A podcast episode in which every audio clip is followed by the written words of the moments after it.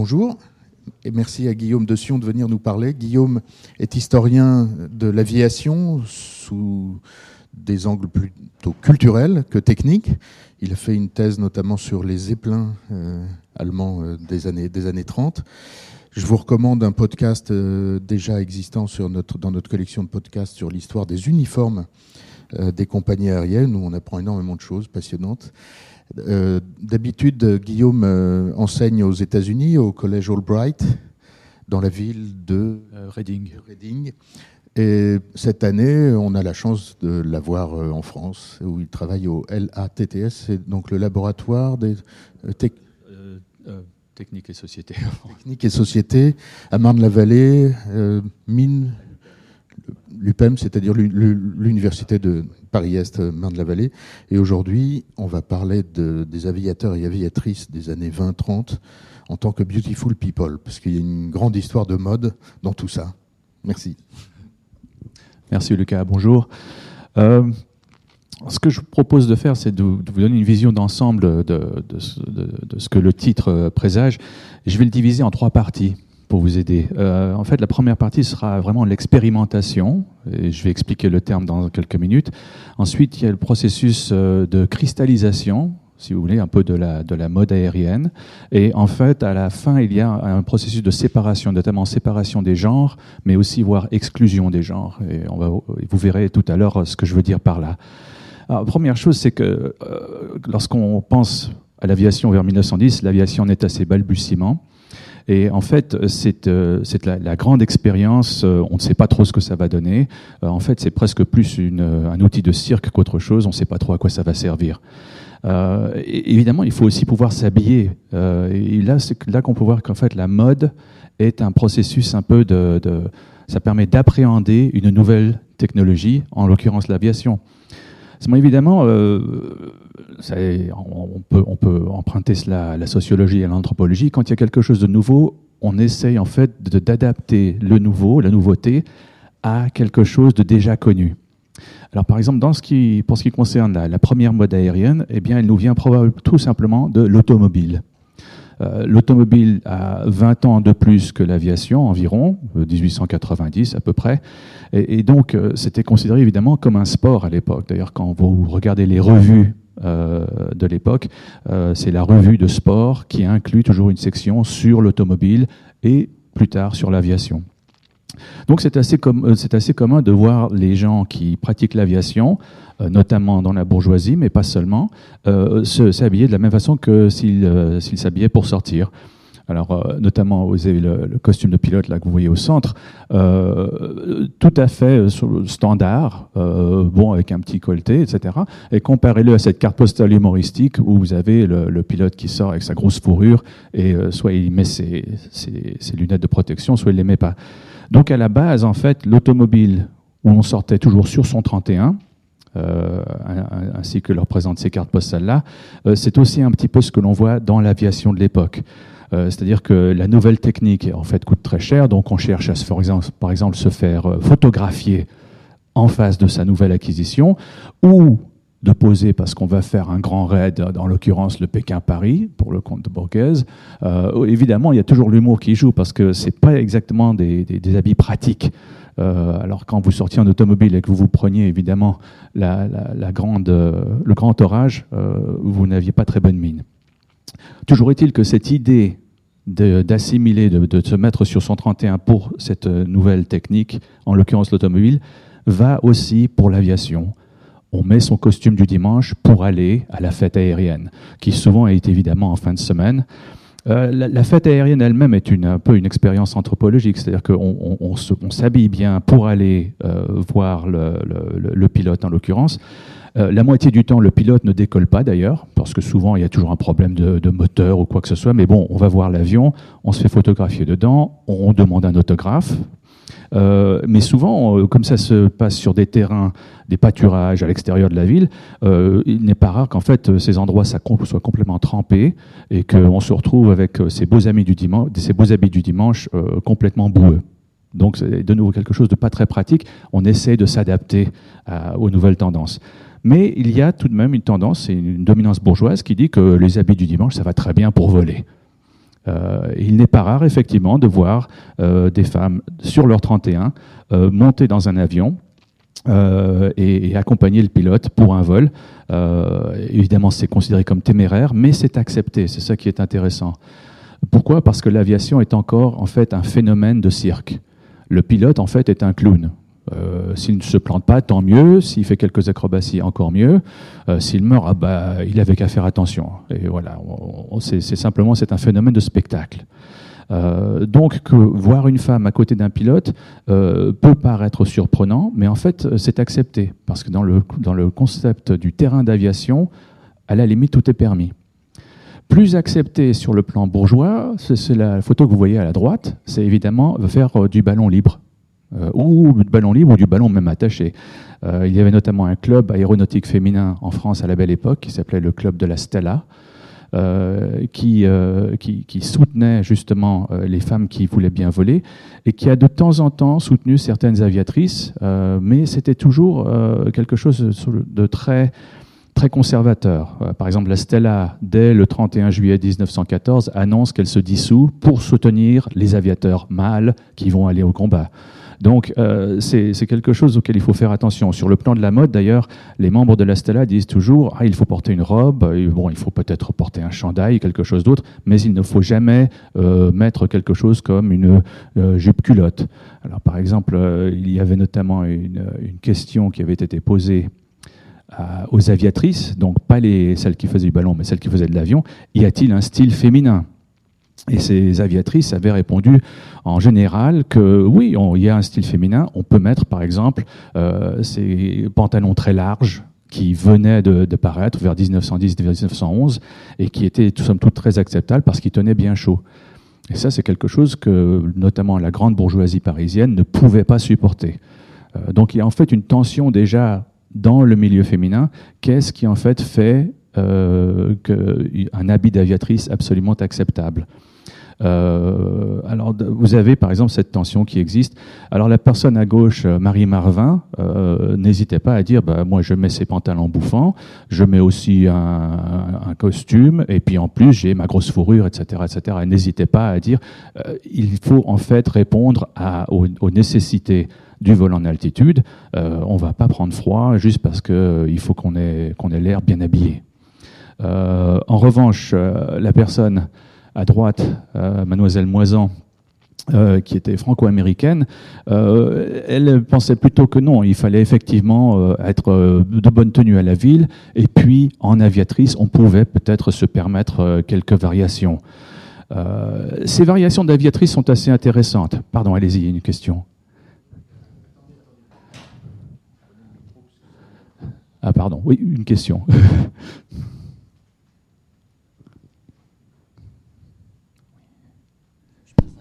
Ça marche. Et donc, euh, à cette époque, pour une aviatrice, on, reste en corset. Pardon? On reste en corset à cette époque pour une aviatrice. Alors, on, Parce que là, on est en 1910, il y a encore euh, dernière version du peut corset. Rester, on peut rester en corset, ou sinon, en tout cas, on, on demande la taille de guêpe et notamment la façon dont, sont, dessinés, sont dessinés les, costumes suggère en fait une taille de gap. Euh, mais ça ne veut pas dire qu'elles en mettaient automatiquement parce que c'est très peu pratique, notamment pour s'installer dans l'avion. Pour répondre encore plus à votre question, euh, parlons de peut-être celle qui était la, plus à la mode, une américaine qui s'appelait Harriet Quimby, euh, qui avait appris à voler sur, un, un blériot modifié par Moisan alors, Harriet Quimby, en fait, était très connue pour avoir justement ce, costume violet qu'elle s'était fait faire. Euh, elle était journaliste, mais journaliste de la grande bourgeoisie américaine. Euh, et, en fait, elle était devenue très connue pour, justement ses, ses Et les gens disaient, ah, mais est-ce que c'est peut-être un petit peu trop, ben, disons, sexy à la limite? Et en fait, ce n'était pas du tout le cas. L'idée, c'est qu'effectivement, elle avait insisté sur justement la taille fine, comme vous le voyez, mais en même temps, euh, vous regardez, vous voyez que son corps est entièrement couvert, y compris cette capuche qui était unique. Elle était la seule à se faire faire un capuchon en plus. Euh, pourquoi ça? Eh ben, C'était simplement, quand vous voyez sur la, la photo de, de gauche, euh, monter dans son avion, en fait, eh ben, il aurait fallu, c'est un peu comme monter à vélo, mais encore plus compliqué, à cause des, des, des, euh, des cordes à piano qui, qui retiennent tout l'appareil ensemble. Et, et, donc, elle ne voulait pas qu'on voit ses mollets. Et littéralement, c'est ce qu'elle avait répondu à des journalistes. Je ne veux pas qu'on voit mes, mes, parties intimes. Elle parlait pas en fait de ses culottes, elle parlait littéralement de ses pieds. Parce que dans la grande bourgeoisie américaine, elle était encore plus conservatrice que la grande bourgeoisie française à l'époque. Donc en fait, sous côté de ce qu'on dirait à la limite euh, presque très attrayant, c'était en fait une façon en fait de couvrir son corps mais de couvrir son corps pour des raisons pratiques, et tout en restant jolie, c'est-à-dire qu'elle elle était très coquette, elle voulait que ce soit quelque chose en violet. Euh, malheureusement, on ne verra pas Harriet Quimby très longtemps. Euh, elle meurt dans un accident d'avion avant la Première Guerre mondiale, pendant qu'elle faisait faire un baptême de l'air à Boston à quelqu'un. Euh, son avion est tombé en panne, ils sont tombés dans la baie. alors, vous avez ce, style féminin qui existe, et en fait, c'est un style d'exploration. Vous pouvez avoir Harriet Quimby, vous pouvez avoir Marie Marvin qui, qui prend ce qu'elle trouve, ou Mademoiselle Moisan qui fait un peu de tout. Euh, qu'en est-il des hommes? Est-ce qu'il y a une, mode pour les hommes? On peut se, demander.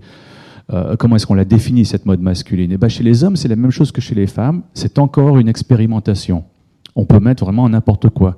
La, photo à gauche euh, représente Edmond Pégou et Louis Blériot, tous les deux des aviateurs fort célèbres avant la Première Guerre mondiale. Blériot a traversé la Manche en 1909. Pégou euh, est un des premiers à faire un looping en, aéroplane et plus tard, il, fait aussi partie des, aviateurs qui se distinguent au combat au début de la Première Guerre mondiale. Et, vous voyez aussi un petit peu la différence de style, mais qui vient aussi de leur style, de, leur, euh, de leurs liens sociaux. Euh, Monsieur Blériot est issu de la bourgeoisie.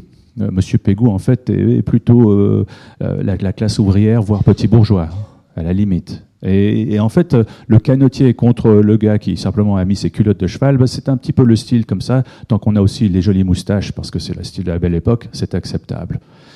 Euh, et dès que vous voyez ensuite, par exemple, le couvre-chef de ces, de ces hommes dans l'aviation, vous voyez qu'évidemment, il y en a pour tous les styles. On ne sait pas encore, en fait, qu'est-ce qui est idéal pour voler. Une des raisons pour lesquelles vous avez une telle diversité, c'est pas seulement l'influence de l'automobile, c'est aussi le fait que euh, les vols ne durent pas plus que 20 à 30 minutes. Vous avez quelques raids qui durent 2-3 heures à la limite, mais autrement, la plupart des vols, c'est vraiment une affaire d'une demi-heure au plus. Donc, on ne va pas avoir très froid, et en plus, on ne vole que par beau temps. Donc, euh, à la limite, c'est une question qui ne se pose pas. Les gens ne cherchent pas à, à faire du fonctionnel, ils cherchent juste euh, quelque chose de pratique, mais qui est quand même relativement saillant. Et vous voyez ça aussi dans les certaines discussions de qu'est-ce qu'il faudrait porter euh, en aviation. Alors j'attire votre attention notamment sur la notion du casque. Euh, c'est très intéressant parce que les femmes aussi, on leur demandait est-ce que vous allez mettre un casque? Et euh, par exemple, Marie Marvin disait je ne mets pas de casque parce qu'on m'a dit que j'en avais pas besoin. chez les hommes, c'est la même chose. Le casque, en fait, n'est pas considéré comme essentiel. On se dit, bon, bah, si on va tomber, on va tomber, donc ça ne sert à rien. Ce n'est que plus tard que ça va être recommandé. Et vous voyez cette notion de, garder en fait un, style, euh, une combinaison idéale. En fait, on garde ses habits, son costume de ville, et par-dessus, on met une combinaison. Ça, c'est l'idéal, mais en fait, il ne va pas vraiment être appliqué. Euh, parce que très vite, dès, le, dès le début de la Première Guerre mondiale, vous avez un changement complet. Alors dans cette première partie, cette notion d'expérimentation, vous voyez qu'un peu, il y a tous les goûts qui passent, à droite et à gauche. Euh, dès le début de la Première Guerre mondiale, en revanche, euh, tout change. Euh, dans un autre contexte, j'en ai, discuté, notamment les, aviateurs français de la Première Guerre mondiale, en 1914, ils n'ont en fait aucune préparation. Ils savent piloter, bien sûr, mais autrement, ils n'ont pas l'équipement nécessaire. Ils n'ont même, pas le droit, par exemple, de mettre une écharpe. C'est interdit. Euh, qu'est-ce qu'ils font pour le vol en altitude? Ils se font livrer, par exemple, les fourrures de leurs copines, de leur maman, de leurs petites sœurs. Enfin, ils essayent tant bien que mal de se protéger du froid. Ce n'est que vers 1915-1916 que vous avez ce processus dit de cristallisation où il y a une, mode qui se met en place, euh, mais qui est fonctionnelle. Alors notamment, vous avez euh, les, plus avancés en fait dans la matière sont les Allemands et les Anglais d'ailleurs. Les Allemands très tôt adoptent de façon standard euh, une veste de cuir. Les Anglais aussi mettent en place un casque qui est en fait doublé de cuir, comme celui que vous voyez ici. Euh, ces casques vont évidemment, et ces, couvre-chefs vont évidemment influencer le design d'autres casques dans les années d'après-guerre. Donc c'est ce que, ce, que j'entends par ce processus de cristallisation. là, il en va de même pour les, les, combinaisons de vol. de nouveau, un exemple d'une combinaison anglaise faite en, coton et en laine. qui, en fait semblait jouer un assez bon rôle, mais bon, tant que les combinaisons n'étaient pas chauffantes, souvent dès que les pilotes arrivaient en altitude, comme c'était des cockpits ouverts, en fait ils gelaient. il y a d'ailleurs une, une anecdote assez connue euh, pour ceux d'entre vous qui connaissent le, grand classique de la Première Guerre mondiale qui s'appelle La Grande Illusion, filmé en 1937. Le début montre deux aviateurs avant de partir en mission, et évidemment ils vont finir prisonniers. Et le reste du film, c'est en fait ce qui se passe dans le camp de prisonniers, d'accord? Mais euh, la discussion entre le sergent et le lieutenant, c'est est-ce que vous voulez euh, combinaison ou peau de bique? Combinaison en cuir ou peau de bique, qui était en fait le poil de chèvre à la limite. Et la réponse du lieutenant dans le texte, dans le film, c'est aucune importance. L'une sent mauvais et l'autre perd ses poils. Donc c'était tout à fait peu pratique. Aucun, euh, personne n'en voulait vraiment. Euh, donc ce sera toujours un problème de trouver la bonne combinaison, notamment pendant la Première Guerre mondiale. En fait, ce problème ne sera résolu que 20 ans plus tard, notamment par les Anglais et les Américains euh, dans leurs bombardiers. Mais c'est un début. Et ce début que vous voyez ici influence le dessin d'autres combinaisons euh, dessinées notamment aux États-Unis euh, avec euh, système en, cuir, métal, voire plastique, notamment pour les boutons, ou même une incorporation de, plusieurs autres matériaux, de nouveau incluant le plastique déjà en 1925. avant de passer plus loin sur ce phénomène de cristallisation, parlons brièvement du manteau. Euh, comme je l'ai dit tout à l'heure, le manteau, en fait, c'est surtout euh, quelque chose que les Allemands très tôt inventent et, passent à, leurs aviateurs. Euh, quelque chose que les Français, par exemple, n'ont pas et que les Anglais dédaignent un petit peu. mais il se trouve que c'est très pratique parce que vous l'avez notamment à l'aérodrome et ensuite aussi, évidemment, dans l'avion. quelque chose qui, évidemment, va rester, mais bien sûr évoluer dans le dessin, mais quand même rester assez courant. Et enfin, vous avez euh, de nouveau euh, une combinaison standard. Ça, c'est le genre de combinaison que vous pouviez acheter pour n'importe quel pilote, pilote de tourisme ou pilote professionnel. Quel est le résultat de cette cristallisation Très rapidement, ces deux photos de l'entre-deux-guerres aux États-Unis montrent, l'idée. Soit vous adoptez le style de l'amiral Byrd. Richard Byrd était un, grand aviateur aussi qui avait notamment volé au pôle. Euh, donc il garde en fait son costume dessous, mais par-dessus, il a cette espèce d'énorme gabardine euh, pour se protéger. Ou alors vous avez, alors ça c'est une image en fait très connue euh, parce qu'elle représente en fait la, masculinisation suprême du pilote, euh, William Hobson, qui était un pilote du, euh, service de courrier, un peu comme Charles Lindbergh. évidemment avec la cigarette, mais non pas avec une seule combinaison, mais une double combinaison, et en plus doublée par-dessous de sous-vêtements chauds. il faut dire que le travail des, des pilotes du courrier américain était absolument un des plus dangereux qui soit, tout aussi, voire plus dangereux que les pilotes de la ligne euh, qui, qui, volaient sur l'aéropostale jusqu'en Amérique du Sud. alors, c'était une, la notion, c'était que s'il devait faire un atterrissage forcé, notamment dans les montagnes, il, il, serait protégé, il pouvait tenir jusqu'à ce qu'il trouve soit une habitation, soit que quelqu'un puisse les secourir. C'était pour ça que l'on doublait en fait notamment la combinaison dans ces cas-là. Euh, tout ça évidemment inspiré de ce processus de cristallisation de la Première Guerre mondiale. Euh, y a-t-il d'autres aspects à considérer? Oui, bien sûr. Euh, pour éviter que les, les, aviateurs en question ne, se gèlent le visage, toujours avec les cockpits ouverts, vous aviez effectivement les, masques de cuir les couvrant. ça, c'était de nouveau basé sur l'expérience de la Grande Guerre. Et puis, évidemment, vous avez les variations de gants d'aviateurs, cela datant des années 30. Euh, pour aider notamment à, empêcher notamment les poignets euh, que les poignets se gèlent. Euh, dans ce cas-là, notamment, ça c'est, ce sont des gants de pilote militaire, parce que l'idée d'avoir un index encore séparé de la moufle, c'est justement pour pouvoir appuyer sur la détente quand il s'agissait d'abattre un avion ennemi. ce que je, présente là, en fait, c'est comment en fait la, mode maintenant prend en compte les conditions météorologiques qui n'existaient pas avant la Première Guerre mondiale. Avant, on disait oh, c'est quelque chose de nouveau. Maintenant, l'avion commence à arriver à maturité. Et c'est notamment le cas dans les lunettes, les lunettes de voiture à la limite qu'on allait chercher chez un marchand de voitures. Et ben maintenant, maintenant, vous avez les lunettes spécialisées, notamment avec des verres fumés qui commencent d'apparaître. Euh, dans ce cas-là, ça c'est 1939, donc juste à la fin de la période qu'on examine aujourd'hui. Euh, cela plutôt des années 20. Mais l'idée dans les deux cas, c'était justement aussi, pas seulement de protéger les yeux du pilote du froid ou des jets d'huile, parce que les moteurs souvent perdaient un petit peu d'huile pendant le vol, mais c'était aussi tout simplement de pouvoir aider à, se, à diriger quand il y avait notamment la réflexion du soleil très forte.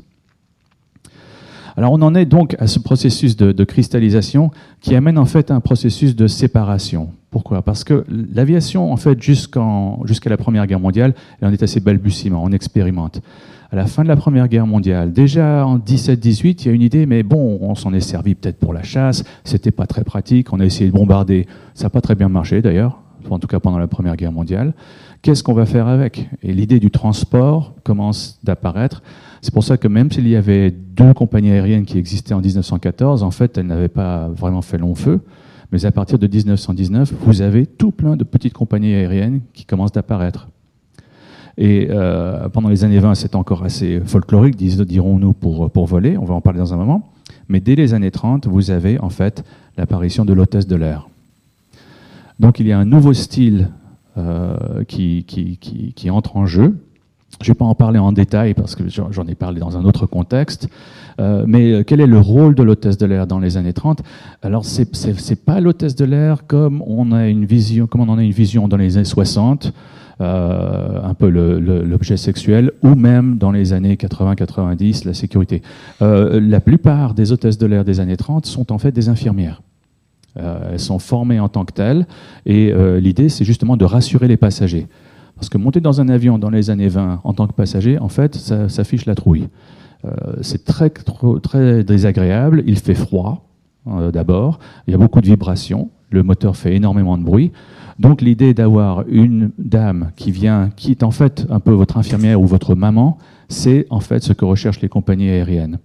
Alors la, toute première hôtesse du monde, on pense, c'était euh, c'était Ellen Church, que vous voyez à droite, qui travaillait pour euh, Boeing Airlines, oui, la même compagnie Boeing, sauf que Boeing Airlines a dû euh, se séparer de la compagnie qui fabriquait les avions euh, sur ordre du gouvernement américain. Et en fait, Boeing a fusionné, Boeing Airlines a fusionné et est devenu partie de ce qu'on appelle de nos jours United Airlines, un grand conglomérat vous, dont vous avez peut-être entendu parler. En Europe, euh, un peu surprise, euh, ce n'est pas Air France. Air France, en fait, n'accepte pas les hôtesses de l'air jusqu'en 45, donc c'est hors sujet pour nous aujourd'hui. Euh, c'est la Swissair, d'un pays très conservateur, qui, en fait, engage leur première hôtesse au début des années 30, Nelly Diener, malheureusement, laquelle, malheureusement, meurt dans un accident d'avion dans les années 30. Mais même rôle pour Nelly Diener, et d'ailleurs, c'était le principe, c'était que on leur donnait un uniforme, on les masculinisait un petit peu, mais pas trop. Euh, parce que justement, c'était de nouveau l'idée, il fallait qu'elles soient aux petits soins. Donc plus une idée d'infirmière euh, que, d'autres choses. Cela dit, elles doivent aussi faire le service à bord. Euh, le service à bord, en quoi consiste-t-il? Vous pouvez voir ces avions dans un musée, notamment au musée de l'air. c'est pas très grand. Hein. Vous, devez imaginer par exemple Alan Church, euh, bon, c'est une photo posée dans l'avion, d'accord, mais euh, pas en parle pendant le vol. Mais tout de même, vous imaginez qu'elle est en train de faire le service un passager euh, avec le pilote de l'autre côté. C'est un petit peu coincé. Oui. Mais là, à cette époque, quand vous dites avion, ça s'apparente plutôt à des petits jets privés, c'est ça en fait? Alors, il n'y a pas de jet encore. Mais, dans, dans le format, on va dire. En format, alors la plupart des avions ont de 4 à 10 passagers, donc ça serait l'équivalent d'un petit avion privé de nos jours, vous avez raison. Euh, mais il y a ensuite des avions beaucoup plus grands, mais qui ne peuvent pas encore porter beaucoup de gens, euh, maximum de 20 à 30 passagers. Euh, fin des années 30, il y a notamment un avion qui s'appelle le DC-3, construit par la compagnie Douglas, qui, qui permet d'emporter de 25 à 35 passagers. C'est là que les Américains commencent de gagner plus d'avantages. Euh, mais le, gros problème, c'est que ça reste toujours des, avions très très euh, très petits. par exemple, notamment le service se fait sans cuisine, c'est-à-dire que l'on demande quelque chose euh, à manger, on vous amène un sandwich, à la limite un café s'il y a un thermos, mais pas plus. En tout cas dans les années 20. Oui. Et à cette époque, on parle déjà de liaisons régulières avec des destinations et des, des vols qui sont programmés dans la semaine des choses comme ça, ou c'est plus des moments spécifiques peu de questions. On, parle de vols réguliers, ça commence déjà dans les années 20. Le problème, c'est qu'on ne peut pas, on peut jamais garantir de 20, de 1920 jusqu'à vers 1926-27, on ne peut jamais garantir une arrivée à l'heure. Vous savez quand vous partez, vous savez pas quand vous arrivez. Euh, notamment, il y a eu Lucien Bossoutreau, qui était un pilote français qui a fait le premier Paris-Londres et retour pour ce qui est à l'époque les compagnies Farman, qui est un des ancêtres d'Air France. Euh, il raconte, il décolle de Londres, ils sont arrivés 27 heures plus tard à Paris. Il dit ils auraient dû prendre le bateau et le train, ça aurait été plus vite. il y a tout plein de problèmes. Euh, un passager a passé sa, valise sur le, filet, parce que c'est des petits filets qu'on mettait, il a poussé trop fort, il a traversé la carlingue. Pas le passager, mais la valise, euh, etc. C'était assez folklorique, on pourrait dire. À partir de 25-26, euh, on commence d'envisager des lignes beaucoup plus sûres. La navigation s'améliore surtout. Euh, notamment au lieu de suivre simplement la ligne de train, parce que c'était littéralement comme ça que les pilotes faisaient, on commence à apprendre à s'orienter, euh, le système radio s'améliore, et surtout à partir de 28-29, on commence enfin de voler en hiver. Toutes ces liaisons jusqu'à la fin des années 20, c'était uniquement pendant l'été. Donc on peut vraiment dire que c'est dans les années 30 en fait que vous commencez à avoir les liaisons régulières. Cela dit, qui sait qui peut se payer ça et qui sait qui est fou? Bah, C'est fou pour monter là-dedans parce que, comme je l'ai dit tout à l'heure, c'est assez inconfortable. Bah, il y a un style du passager qui se développe. Justement, pour, euh, pour attirer, euh, il faut, bien que ça se paye et ça coûte très cher. Donc, euh, ce, cet, exemple, ces exemples tirés du début des années 30 vous, vous le montrent. D'abord, l'idée, c'est que l'avion va être un petit peu un peu le style bateau ou très villégiature. Si c'est un hydravion, on va essayer de le styliser comme une espèce de, de, de, grand salon sympa. Euh, ou alors vous pouvez aussi euh, adopter le style un peu explorateur. Euh, c'est vous qui partez en Afrique comme explorateur, et c'est ainsi qu'on essaie de vous le vendre. Régie Air Afrique en fait faisait partie d'Air France à l'époque. Alors c'est quelque chose qui, qui, qui est attrayant, mais pour uniquement pour les gens qui font partie de l'élite. Et comment renforcer ça euh, Il y a tout un, système de marketing qui inclut aussi la mode. Euh, notamment, un, des, grands innovateurs en la matière, c'est Juan Trippe. Trippe était le patron d'une compagnie aérienne qui s'appelait la Pan American, euh, qui a duré jusqu'en 1991. Euh, mais dans les années 30, Trippey est en train d'essayer de trouver un moyen justement de faire quelque chose qui marche notamment sur l'Amérique du Sud, au départ des États-Unis, de la Floride en particulier, en utilisant des hydravions. Les hydravions semblaient quelque chose d'un petit peu, d'une possibilité qui, puisse marcher tout aussi bien qu'un avion sur Terre. Euh, mais au lieu de simplement dire aux passagers montez dedans, il en fait tout un rite. Et le rite est, très intéressant. C'est-à-dire que les passagers restaient dans, le, petit secteur d'embarquement, et en même temps, ils voyaient brusquement, les quatre, voire les cinq pilotes, suivant la, taille de l'avion, euh, embarqués, mais embarqués littéralement à la queue leu en costume blanc, impeccable, un peu comme à la manière de la marine américaine. Donc en formation disciplinée. L'idée de faire un peu comme si on était dans un bateau, mais en même temps de suggérer la discipline fait que l'avion est sûr aussi. Ces hommes ont l'air tout à fait sûrs d'eux, pas de souci. Voilà, ils sont prêts, ils s'installent, ils sont occupés. Pendant ce temps, maintenant, on peut accueillir les passagers. Et évidemment, euh, une fois à bord, eh bien, il y a plusieurs idées qui, font foi. C'est de nouveau l'idée comment appréhender une nouvelle technique? Est-ce qu'on va faire quelque chose qu'on connaît déjà? Est-ce qu'on va essayer de faire l'idée du pullman, le train, un petit peu euh, C'est une des possibilités qui est adoptée. Euh, donc, la notion d'embarquer comme si on montait dans le train, mais que l'intérieur sera effectivement un petit peu comme dans un train de l'époque. Ou est-ce qu'on va essayer de faire un petit peu le style du bateau? Euh, Le bateau étant aussi un moyen de transport plus sûr à l'époque et aussi très agréable. Donc c'est ça qui est intéressant. On essaie d'attirer l'élite qui va payer très cher pour ses, sièges, mais en même temps, euh, on leur dit, mais vous allez voir, c'est comme si vous aviez pris le train première classe, l'Orient Express, ou si vous aviez pris euh, le liner pour traverser la Méditerranée, voire l'Atlantique. Un petit détail près, faut vous peser. D'accord? Et euh, c'est là qu'on voit, en fait, on se dit, ah ben on va bien s'habiller, on va se préparer. Non, il faut aussi se peser. Bon, ça ne veut pas dire qu'ils ne refusaient pas les gens qui semblaient un peu lourds. C'était simplement que les avions, en fait, étaient tellement peu stables encore à l'époque qu'il fallait savoir exactement combien les passagers pesaient, où est-ce qu'on les mettait, pour que le pilote sache euh, s'il avait un problème, pour qu'il puisse compenser au décollage notamment, euh, s'il avait quelqu'un de, de trop lourd d'un côté ou de l'autre. Oui?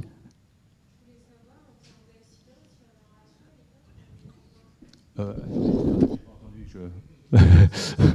Merci. Ah, aussi, Je voulais savoir, en termes d'accidents, est-ce qu'on avait des ratios à l'époque, dans les années 20-30 Est-ce qu'il y avait plus ou moins beaucoup d'accidents avec euh, Énormément d'accidents. Euh, en fait, on, pouvait, ça dépendait, mais on peut pas, on peut faire un nombre général serait inexact, mais on peut dire que il atteint facilement les 40% dans les, au début des années 20, suivant la destination. Euh, et au fur et à mesure, au fil des années 30, ça commence à s'améliorer. Ça descend à 30, voire à 20%, suivant les lignes. Euh, parfois, des lignes très sûres, brusquement, ont des accidents euh, de 3, 3 en une semaine, euh, des choses comme ça. Ça peut arriver. Parfois c'était des erreurs humaines, souvent même erreurs humaines. Parfois, c'était des, problèmes de, manufacture de l'avion. En, tant que tel. Le moteur tombe en panne, l'aile se déchire, toutes sortes de choses dans le genre. Donc c'est là qu'il y a le côté risque qui fait qu'ils veulent vraiment faire en sorte que les gens pensent ah ben c'est peut-être risqué mais ça va être tellement bien, je pourrais en parler à la maison. Donc, Et par il y a, rapport euh, au bateau ou même euh, au train, c'était le moyen de transport le moins sûr alors à l'époque? Ah tout à fait, tout à fait. Euh, dans, par, dans l'ordre, on pourrait dire euh, que largement le, le, train et le bateau sont les plus sûrs. Euh, suivi ensuite de l'automobile, mais l'automobile est en fait encore très dangereuse, et suivi de l'avion l'avion est le moins sûr. Et de nouveau, il faut, se, fier au nombre de gens qui voyagent pour un certain nombre de kilomètres, etc. Mais en général, l'avion n'est pas, un, transport sûr. Euh, le paradoxe, c'est que jusqu'en 1937, un des moyens de transport aérien les plus, sûrs est le dirigeable. Il y a juste un petit problème, éviter de fumer. que les Allemands ont tenté de résoudre dans le Hindenburg notamment, où il y avait une, chambre scellée qui permettait de fumer, mais ça ne, pouvait résoudre évidemment le problème de l'hydrogène et de l'électricité statique qui a perdu le Hindenburg en 1937. Et, quand les gens ont vu ça, ils ont dit bah, ça, pas, ça peut pas être sûr. Et en fait, ça a complètement détruit le ratio de, sécurité dont le, le, dirigeable pouvait se targuer. Le dirigeable civil, j'entends. Le dirigeable militaire, ils avaient eu beaucoup d'accidents. Donc euh, c'est en fait un, un, un, système de un moyen de transport très dangereux et il faut apprendre au fur et à mesure. En fait, l'avion en est encore assez balbutiement, si vous voulez. Euh, juste, si on peut faire une petite pause, tout le monde connaît le Hindenburg et l'accident de New York en 1937. Ah pardon, alors laissez-moi expliquer. Ça serait pas mal de montrer une oui. image quand même. Euh... Mais on va, on va, la trouver. On va, on, la, trouver. On va la trouver tout, tout de suite, d'accord. Oups là. Je la, je la, trouve pendant que tu. tu, tu d'accord. Oui, oui, pas de souci. Euh, J'en parle ou tu, tu cherches d'abord? D'accord. Euh, alors, il y a, pour, ce qui est du Hindenburg, en fait, après la Première Guerre mondiale, vous avez deux possibilités de transport aérien. Un, c'est les avions, dont je viens de parler. L'autre, c'est le dirigeable. Euh, le dirigeable est plus gros, plus stable, peut porter plus de passagers à l'époque. Euh, mais autrement, le gros problème avec le dirigeable, c'est bon, d'abord, toujours, il peut pas aller très vite. Il est souvent sujet au vent. Et, enfin, euh, les infrastructures sont euh, nécessaires pour un dirigeable sont absolument énormes. Euh, si vous allez à Roissy que vous regardez un, grand Boeing ou un Airbus 380, celui à deux étages, dites-vous bien que le Hindenburg, il fait l'équivalent en, taille de 4 à 380 l'un derrière l'autre. Et, et, après, il faut trouver un hangar pour le mettre. Alors quand les Allemands euh, sponsorisent la compagnie Zeppelin pour construire ces dirigeables, ils se disent bah, ça va être le, moyen de transport du futur. Il y aura les petits avions pour les courtes distances et pour les longues distances, ce sera le dirigeable. Euh, à, bord du dirigeable, c'est là qu'il y a effectivement une cuisine chaude. Euh, il n'y a pas de femmes qui y servent, mais il y a des stewards. Donc tout ceci euh, joue un rôle pour faire, pour faire du dirigeable quelque chose d'attrayant pour l'élite. Ce jusqu'en 1937. Oui. C'est bon, pas de souci. Alors évidemment, le, faut, il faut voir le, le, dirigeable Hindenburg, par exemple, pouvait porter, celui que vous, bah, vous le voyez là ou, là, ou bien sinon euh, au sol, qu'on pouvait emporter jusqu'à 100 passagers. Euh, le problème, c'est qu'en fait, c'était en fait 60 hommes d'équipage et 30 passagers en gros. Donc, euh, c'était pas un ratio qui, qui, permettait de faire des affaires vraiment. Euh, mais cependant, c'est quelque chose de très prestigieux, et surtout à l'époque de l'Allemagne nazie, euh, alors que le dirigeable en fait était déjà lancé, c'était quelque chose qui évidemment permettait de faire beaucoup de propagande, euh, jusqu'au jour fatidique où euh, vous avez ça. en fait, c'est un des, premières catastrophes médiatisées en direct. On en a eu une hier soir à Notre-Dame, mais là, c'était, si vous voulez, un petit peu le Hindenburg brûlant, c'était plutôt comme bah, l'avion Concorde qui s'est écrasé en 2000 à Roissy, qui avait été filmé de plusieurs angles. C'est à peu près ça. Euh, donc ça a complètement euh, détruit la confiance du public. Euh, l'idée d'essayer d'avoir de l'hélium ne s'est pas faite parce que c'était l'hélium était une substance stratégique que les États-Unis ne voulaient pas céder à l'Allemagne. Et donc dès 1940, c'est la fin du dirigeable. Le dirigeable existe encore, mais pour des raisons très particulières, publicité, prospection, voire un petit peu vol, de plaisance sur des tout petits dirigeables. Euh, alors, ce n'est pas encore un moyen qui est très sûr, on est d'accord. Euh, donc, on, pèse les gens, mais les gens, regardez, déjà même dans l'illustration qui explique ça, c'est petites cartes à cigarettes pour expliquer le vol aux gens. Les gens collectionnaient ça, surtout qu'ils ne pouvaient pas voler. Euh, il y a toujours l'idée d'être très bien habillé. Et il y a effectivement une certaine toilette qui est attendue pour pouvoir voler de la part des passagers aussi. Euh, alors par exemple à, gauche, vous avez l'inauguration du service entre Boston et New York, le vol de nuit en, 1927. Euh, comment sont habillées ces dames? Ben, En fait, c'est sur leur 31, c'est de nouveau le beau costume de ville avec la fourrure. La fourrure, il y a une bonne raison. Euh, le chauffage ne marche pas toujours dans l'avion. Donc, se, vêtir comme il faut, c'est pas plus mal. C'est mieux, mieux de faire ça. quant à Quant au service à bord dans les années 30, ben voilà à quoi il ressemble. Et vous avez effectivement un steward littéralement habillé comme ce qu'on appellerait le steward euh, de l'époque, euh, qui va faire le service. Donc il y a ce processus de séparation. D'un côté, vous avez l'hôtesse, dont on a parlé tout à l'heure. Ensuite, vous avez euh, les passagers, l'hôtesse qui fait le service, les passagers. Et enfin, les pilotes, tous professionnels, mais qui sont en fait séparés. Le cockpit maintenant se ferme et la porte aussi. Donc il n'y a plus vraiment de contact direct. Euh, et vous, savez, vous avez déjà une séparation des genres qui n'est pas encore complètement achevée, mais qui est en train de se faire. La preuve, on va parler maintenant des, aviateurs dans les années 30, des années 20 et 30. Euh, la preuve, à partir de 1926, il est interdit aux femmes de devenir pilotes de ligne. Décision internationale, mise en appel par certains pays et rejetée. Et de ce fait, en fait, jusque dans les années 60, il n'y aura pas de, de, de, de, femmes pilotes. Je suis tombé sur un, un document, j'en ai parlé déjà ici, de la Lufthansa, ça date de 1985. Oui. Le porte-parole de la Lufthansa explique pourquoi les femmes ne sont pas admises dans les cockpits en 1985. Ah. Oui. Euh, la première femme pilote Air France, c'est vers 1975-76 à peu près, euh, Daniel de Curé. Euh, les toutes premières femmes euh, pilotes dans les compagnies autrement de par le monde, euh, c'est notamment aux États-Unis vers 1965. et aux États-Unis, ça se double notamment de la question de comment vont-elles s'habiller. est-ce qu'on leur donne des pantalons, est-ce qu'on leur met des jupes, etc., etc. Mais bon, ça c'est hors du sujet pour aujourd'hui. Alors vous avez donc cette, cette séparation, mais qu'est-ce que ça donne côté pilote? Alors d'un côté, vous avez bah, ce qu'on pourrait appeler à la limite le Lindbergh chic. Euh, Charles Lindbergh est la première personne à traverser l'Atlantique sans arrêt, non-stop, euh, de New York à Paris, et ce faisant gagne un, énorme prix qui avait été mis en place en 1927. Ça lui a pris 33 heures, qu'il a dû faire sans dormir. Alors, en fait, il avait mis son costume normal de ville couvert évidemment euh, d'une combinaison de vol.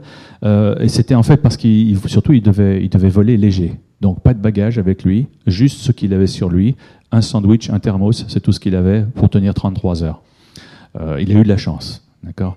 mais le fait que ce soit lui qui ait réussi et sa personnalité a joué un grand rôle, il y a eu brusquement un, un, un style Lindbergh qui s'est fait. L'idée du, du, jeune américain très dynamique, mais qui avait grandi sur une ferme, qui peut vraiment se, targuer de réussir à tout. donc vous avez déjà cette cristallisation notamment du, genre masculin pour ce qui est de l'aviation, mais qu'en est-il des femmes? Alors les femmes, bah, vous connaissez tous le, le, style garçon des années 20, qui est en fait un résultat direct de la Première Guerre mondiale, où on avait, mis, on avait sorti les femmes de la maison pour les mettre à l'usine, pour remplacer papa, le frère, le mari, etc., voire le fils qui était au combat. Euh, mais à ce moment-là, il y avait une accélération, si vous voulez, du processus d'émancipation. Et il existe, et il se retrouve évidemment dans la mode. Euh, vous avez sans doute, sans doute étudié dans d'autres contextes, notamment se couper les cheveux, mais aussi euh, mettre des habits qui sont beaucoup moins qui épouse la forme beaucoup moins. Ou alors voir de faire un peu attaquer même les notions du genre, par exemple en mettant une cravate, comme le faisait Ruth Elder, une des, une des premières pilotes. Alors vous avez cet idéal, et cet idéal de la garçonne et d'essayer des nouvelles modes, ça marche très bien dans, les, dans, dans, dans la haute bourgeoisie, mais ça se complique. C'est-à-dire que vous pouvez avoir par exemple un style de mode comme vous le voyez là, quel style de soirée avec euh, euh, du, verre de couleur ou, voir quelques pierres euh, et puis évidemment les perles, etc. Tout ça, c'est évidemment pas pour voler, c'est pour aller en boîte, hein, pour aller à une, une réception. ou alors vous avez les idéaux, même les lectrices par exemple, qui disent ah ben si j'étais aviatrice, c'est ce que je ferais. Alors vous avez des petits concours qui se font et puis bon, c'est pas trop ce que ça donne, mais ça, ça c'est un style en fait qui suggère évidemment, notamment avec les pantalons, que c'est quelque chose qui pourrait être adopté par tous. Alors ça, c'est, vous me direz, bon, comment est-ce que ça se complique? Ça, c'est juste un idéal de la mode. Certes, mais euh, je vais vous présenter une réalité. Voici par exemple Lena Bernstein. Euh, Lena Bernstein est une aviatrice française. Euh, elle devient fête française en 1932. en fait, elle est d'origine russe, a grandi en Allemagne, et elle est juive et euh, bien que l'Allemagne ne soit pas encore nazie dans les années 20, euh, elle, se sent mal à l'aise, elle vient en France et elle cherche en fait des sponsors parce que l'idée c'est que bon, si, si, vous arrivez à faire euh, dans les années 20 un grand raid, vous aurez plein d'argent. Ça, c'est la grande mode notamment. Tout plein d'aviateurs le font. Lindbergh, évidemment, qui avait gagné son Grand Prix, mais c'était l'époque où, si on fait un raid de distance, si on arrive par exemple de faire, à faire, je ne sais pas, Paris-Moscou, Paris-Tokyo, euh, avec des escales, etc., ça, ce sera la grande consécration et on gagnera plein de sous. Ah, c'est pas juste des dizaines qui essayent ça, c'est des centaines de personnes qui l'essayent, dont des jeunes aviatrices. Euh, la réalité est très dure en fait, et Lena Bernstein le, le symbolise. Quand elle euh, vient en France euh, dans les années 20, elle cherche des sponsors pour obtenir un avion. Et quand elle obtient l'avion, qu'elle doit se rendre évidemment à l'inauguration de l'avion, ils vont, ils vont baptiser son avion et le lui donner, eh bien, euh, vous la voyez, vous voyez ce qu'elle porte. C'est bah, le costume de ville, joli manteau, etc. etc. on se dit, ah bah elle a mis ça parce que c'est le baptême de son avion. Non. Ensuite, elle monte dans son avion et elle décolle comme ça. Pourquoi? Parce qu'elle était si pauvre qu'elle ne pouvait pas en fait se payer une tenue, une combinaison. Et en fait, ça a été, l'histoire de, Lena Bernstein pendant très longtemps. Euh, même chose quand plus tard elle fait certains raids. En fait, bon, la photo ne le montre pas très bien, mais elle, est, euh, elle porte une robe là. Pourquoi? Parce que de nouveau, elle n'avait pas une combinaison. Euh, ce fait qu'elle ne mette pas de combinaison, ça va lui compliquer la vie, notamment au terrain d'aviation. Je vais en parler dans un petit moment. Euh, elle va faire face à des brimades, notamment de par son origine, russe, allemande, juive, euh, car il y a évidemment de l'antisémitisme en France aussi, euh, mais aussi elle va faire face à du harcèlement sexuel. À tel point que, il est vrai qu'elle était d'une personnalité un peu fragile, mais à tel point que lorsqu'elle fait face à une panne dans le désert de son avion et qu'en fait elle a à la limite perdu la possibilité de gagner un raid particulier à la fin de 1932, elle se suicide dans le désert. Euh, ça, c'est la réalité pour beaucoup d'aviatrices. Pas automatiquement le suicide, non, tout de même, mais les difficultés. Ces difficultés sont confirmées par une aviatrice qui en fait a eu beaucoup de succès, une anglaise, Amy Johnson. Amy Johnson est intéressante parce qu'elle, elle est en revanche de la haute bourgeoisie anglaise, euh, en fait anglo-australienne, je devrais préciser. D'accord? Et euh, elle est mariée à un, aviateur euh, Monsieur Morrison, que vous, voyez, là. Elle n'a pas froid aux yeux, elle fait des raids avec lui, elle pilote aussi, à tel point que, en fait, elle devient un aussi bon pilote que lui, ou une aussi bonne pilote que lui. C'est un, détail qui a son importance, parce que ça va créer des tensions dans le couple. elle sait s'habiller, elle ne se gêne pas pour se faire photographier, elle est très belle, et elle profite tout à fait du fait que les gens la complimentent, elle se dit bon pourquoi pas. Mais en même temps, quand on lui demande alors vous gagnez beaucoup d'argent, elle écrit plusieurs articles à ce sujet, certains sont même traduits dans la presse française, où elle dit ne vous y fiez pas.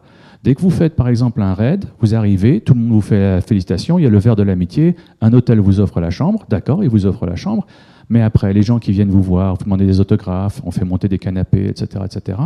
Et ben, le matin, quand vous partez, la chambre était gratuite, mais tout le reste était facturé. Et brusquement, votre joli petit prix que vous avez reçu de la municipalité, ça passe dans la chambre d'hôtel. Et elle dit, à chaque fois, on se fait avoir. Et elle, c'est une femme qui, en fait, évidemment, a, est fortunée. Euh, on le voit notamment dans la façon dont elle est habillée mais qui, se rend compte en fait que c'est très difficile de s'en sortir euh, sur le plan financier. Euh, elle, va cependant rester une, grande héroïne. Elle disparaît en 1941 dans l'estuaire de la Tamise. on n'a jamais retrouvé son corps. elle n'a pas été abattue. On pense simplement que son avion est tombé en panne et qu'elle a coulé. Alors, elle représente un des idéaux de, cette féminité, mais qui, est brimée en même temps, et elle ne se gêne pas pour le dire. L'autre idéal, évidemment, c'est Amelia Earhart, euh, qui euh, aussi assume un nouveau style qui va, qui va inspirer en fait beaucoup de gens. Euh, c'est une photo d'Amelia Earhart à ses débuts. Elle va faire un vol avec son père. enfin, d'abord, elle était plus jeune, elle est allée faire un vol avec son père. Et ensuite, elle a appris à piloter.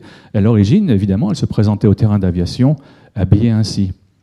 très vite, elle va changer son style. Euh, ce style, elle va le garder notamment simplement pour les journalistes. C'est très bien, la veste en cuir, mais quand même euh, pantalon un peu moulant, les belles guêtres, bottes. Euh, mais sinon, le, en fait, l'habit qu'elle préférait, c'était celui que vous voyez là quand elle est dans son cockpit, c'était soit la combinaison unique, soit évidemment les pantalons et la veste de cuir. Qu'est-ce que ça, ça voulait dire? Bon, les cheveux courts, ça, c'est moins un problème dans les années 30. Euh, ça y est, on, a passé la mode, on accepte, euh, c'est bon. Euh, mais le, fait d'être en pantalon au terrain d'aviation, qu'est-ce que ça donne? C'est un paradoxe. Le terrain d'aviation peut devenir en fait un refuge pour les femmes qui veulent être pilotes, qui veulent en fait, si vous voulez, porter des pantalons. pourquoi? Parce qu'une fois qu'elles sont sur terrain d'aviation, elles ont été acceptées par la jante masculine, en général, ou alors elles ont un protecteur. Ça peut être un mécanicien, ça peut être un pilote, euh, ça peut être un petit ami, mais pas toujours. Et euh, elles, ont en fait un endroit où elles se sentent à l'aise, où elles n'ont pas besoin de jouer le jeu de la ville. Euh, c'est une autre pilote française qui le disait, Adrienne Bolland. Elle, elle, fait ses, ses 20 loopings à un meeting aérien. Elle, elle, descend de l'avion, voilà, tout le monde la félicite, et elle se change littéralement à l'avion, devant les journalistes éberlués. Bon, elle n'est pas toute nue, euh, simplement, elle, rajoute ses perles, ses robes. Pourquoi? Parce qu'elle est attendue pour une réception. Donc, dès qu'elle quitte le terrain d'aviation, elle ne peut pas être dans son, sa combinaison de vol, ce qui est une grosse différence avec les pilotes. Lindbergh pouvait garder sa combinaison de vol. Coste, Lebris, Coste et Bellont, des grands aviateurs français, quand ils rentraient d'un raid, la même chose. Pas les femmes. Donc il y a cette notion de bulle où on accepte le, costume féminin dans un certain secteur, mais pas dans un autre. Euh, et c'est ce qui fait que en fait, beaucoup d'aviatrices dans les années 20 et 30 vont, vont finir par quitter le monde de l'aviation. Euh, soit en disant bah, c'est pas un métier pour moi, j'en ai marre parce qu'on se fait toujours euh, saboter, ou, etc. Ou alors parce qu'elles n'auront pas assez d'argent pour tenir le coup. Cela ne veut pas dire que tout, va s'arrêter. En fait, certaines vont tenir le coup, vont inspirer d'autres aviatrices à partir des années 40. Et ça, c'est de nouveau un autre sujet où vous avez certaines femmes qui vont, vont être pilotes pendant la Seconde Guerre mondiale, euh, soit comme convoyeuses pour les Anglais et les Américains, soit carrément comme pilotes de combat pour les Soviétiques.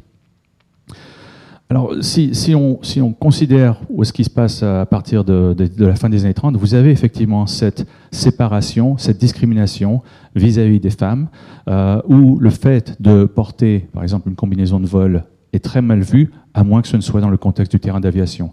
Certaines femmes, d'ailleurs, vont faire en sorte qu'elles mettront leur combinaison, mais comme c'est très androgyne, que ça gêne les hommes, elles vont mettre des petites espadrilles ou des petites chaussures de ville féminines.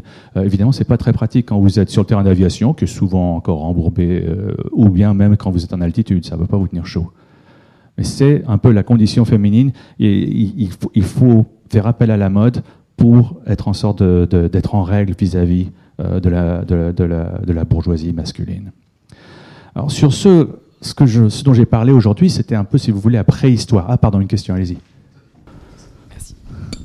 Euh, à, cette époque, les, dans les années 20 et 30, les, euh, on voit que les, les sportifs, notamment en, tennis, en golf, euh, commencent à être habillés par des couturiers. Je pense notamment à Suzanne Langlaine par Jean Patou.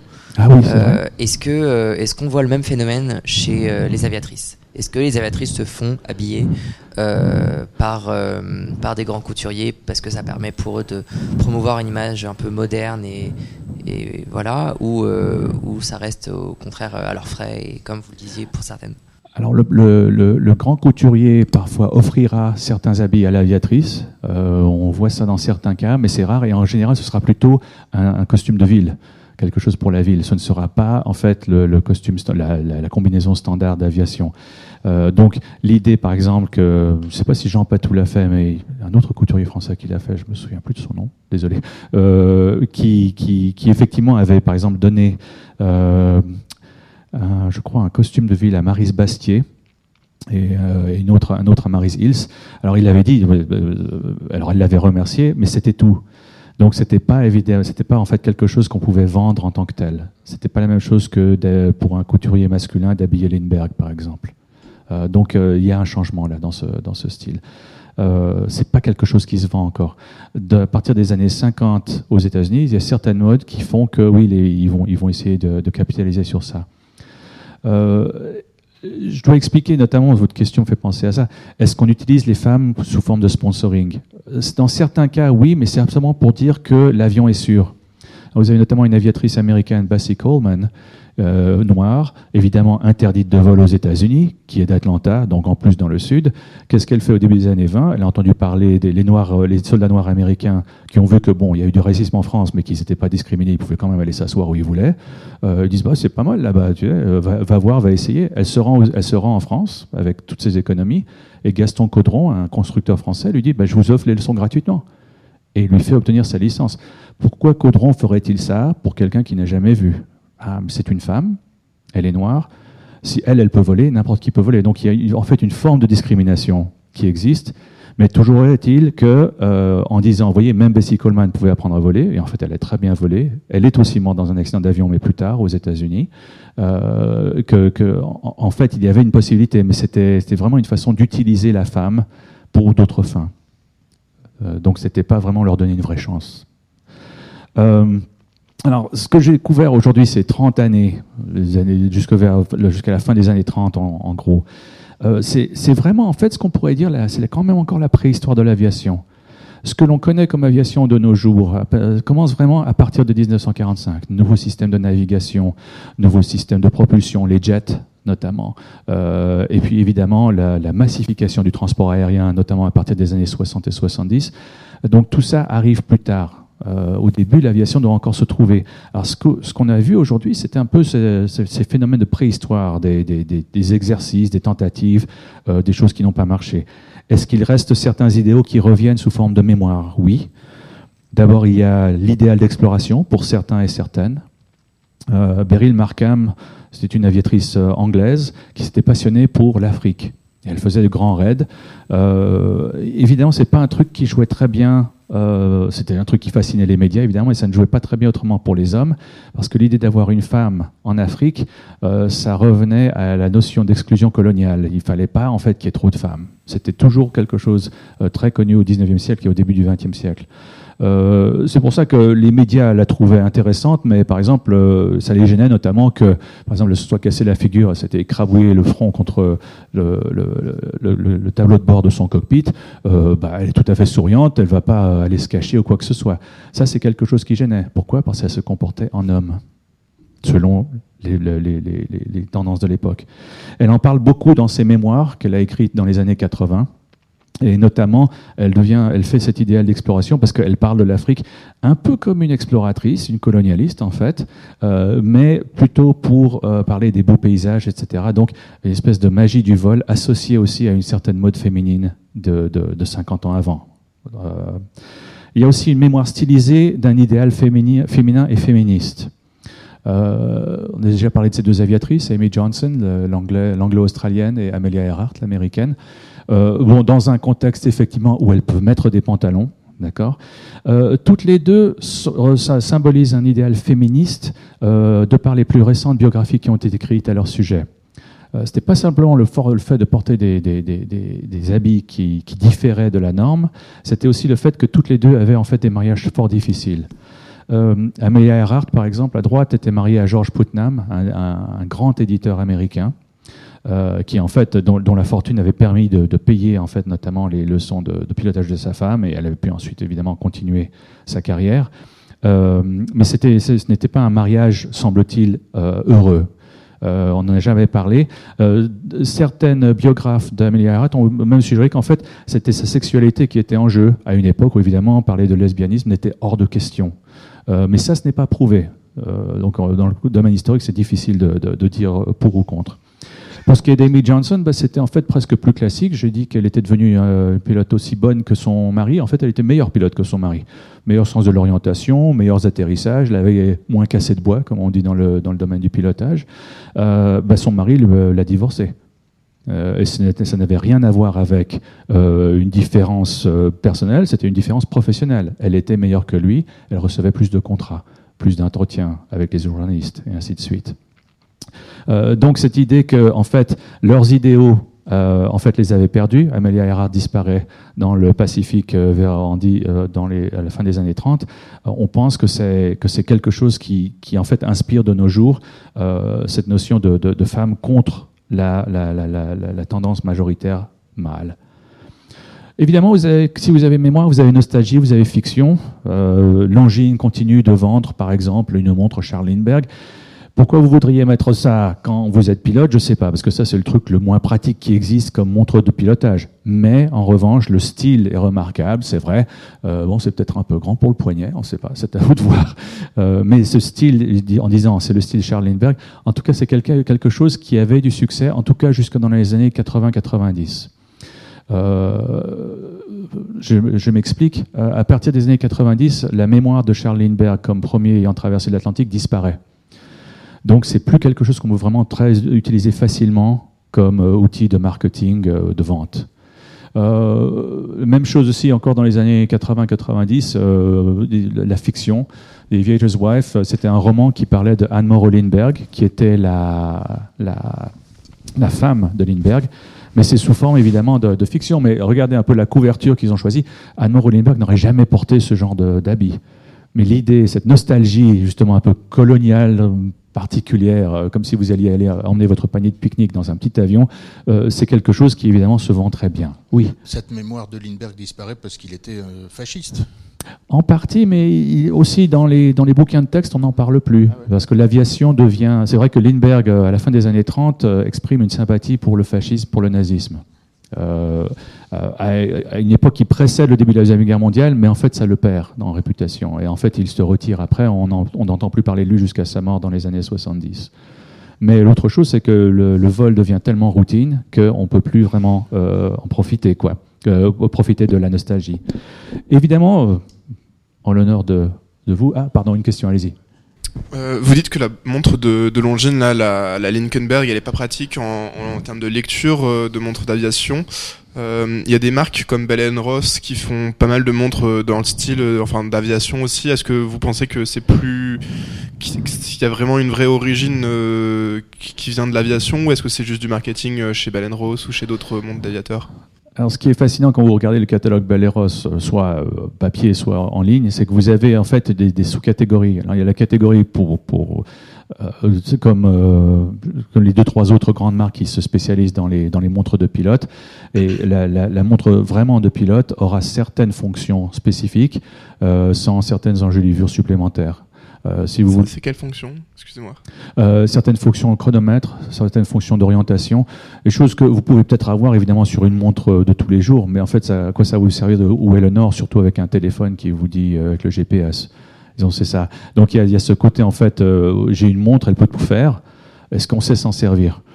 Et c'est souvent en fait le cas que beaucoup de gens achètent ces montres, qui sont très belles d'ailleurs. J'aimerais bien en avoir une, je l'admets, mais qui en fait ne, ne sert pas à grand chose sauf à dire l'heure. Donc le tout pour le tout, acheter quelque chose de joli, mais simplement qui dit l'heure. Ne, passez pas à acheter toutes les autres fonctions, elles vont pas vous servir. Alors vous avez ça d'un côté, eh ben, les Ross. Euh, notamment, il y a bah, Rolex évidemment, très connu parce que Rolex avait, avait fait les montres des astronautes et continue de faire le marketing des montres des astronautes. Euh, alors oui, vous pouvez avoir la montre que, que, Rolex a donnée à la NASA, les montres que Rolex a données à la NASA pour les astronautes. Euh, c'est intéressant, enfin, avoir un modèle équivalent. C'était plus Omega pour le. Pour Omega, pardon, est-ce que j'ai dit Rolex? Oui. Rolex avait fait certaines, certains modèles plus tard, mais c'est Omega pour les montres de la ligne, vous avez raison. Et euh, est-ce que, est que vous, vous, allez en avoir besoin autrement? Peut-être pas, mais c'est vrai que c'est très joli. Mais c'est un peu gros sur le poignet aussi.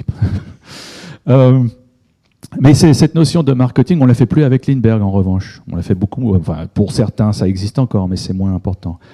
Il y a cependant quelques retours de vogue. Euh, bah, dans leur collection de, l'hiver 19-20, bah, Calcaterra vient de sortir quelque chose avec des chapeaux soi-disant en hommage à Amelia Earhart.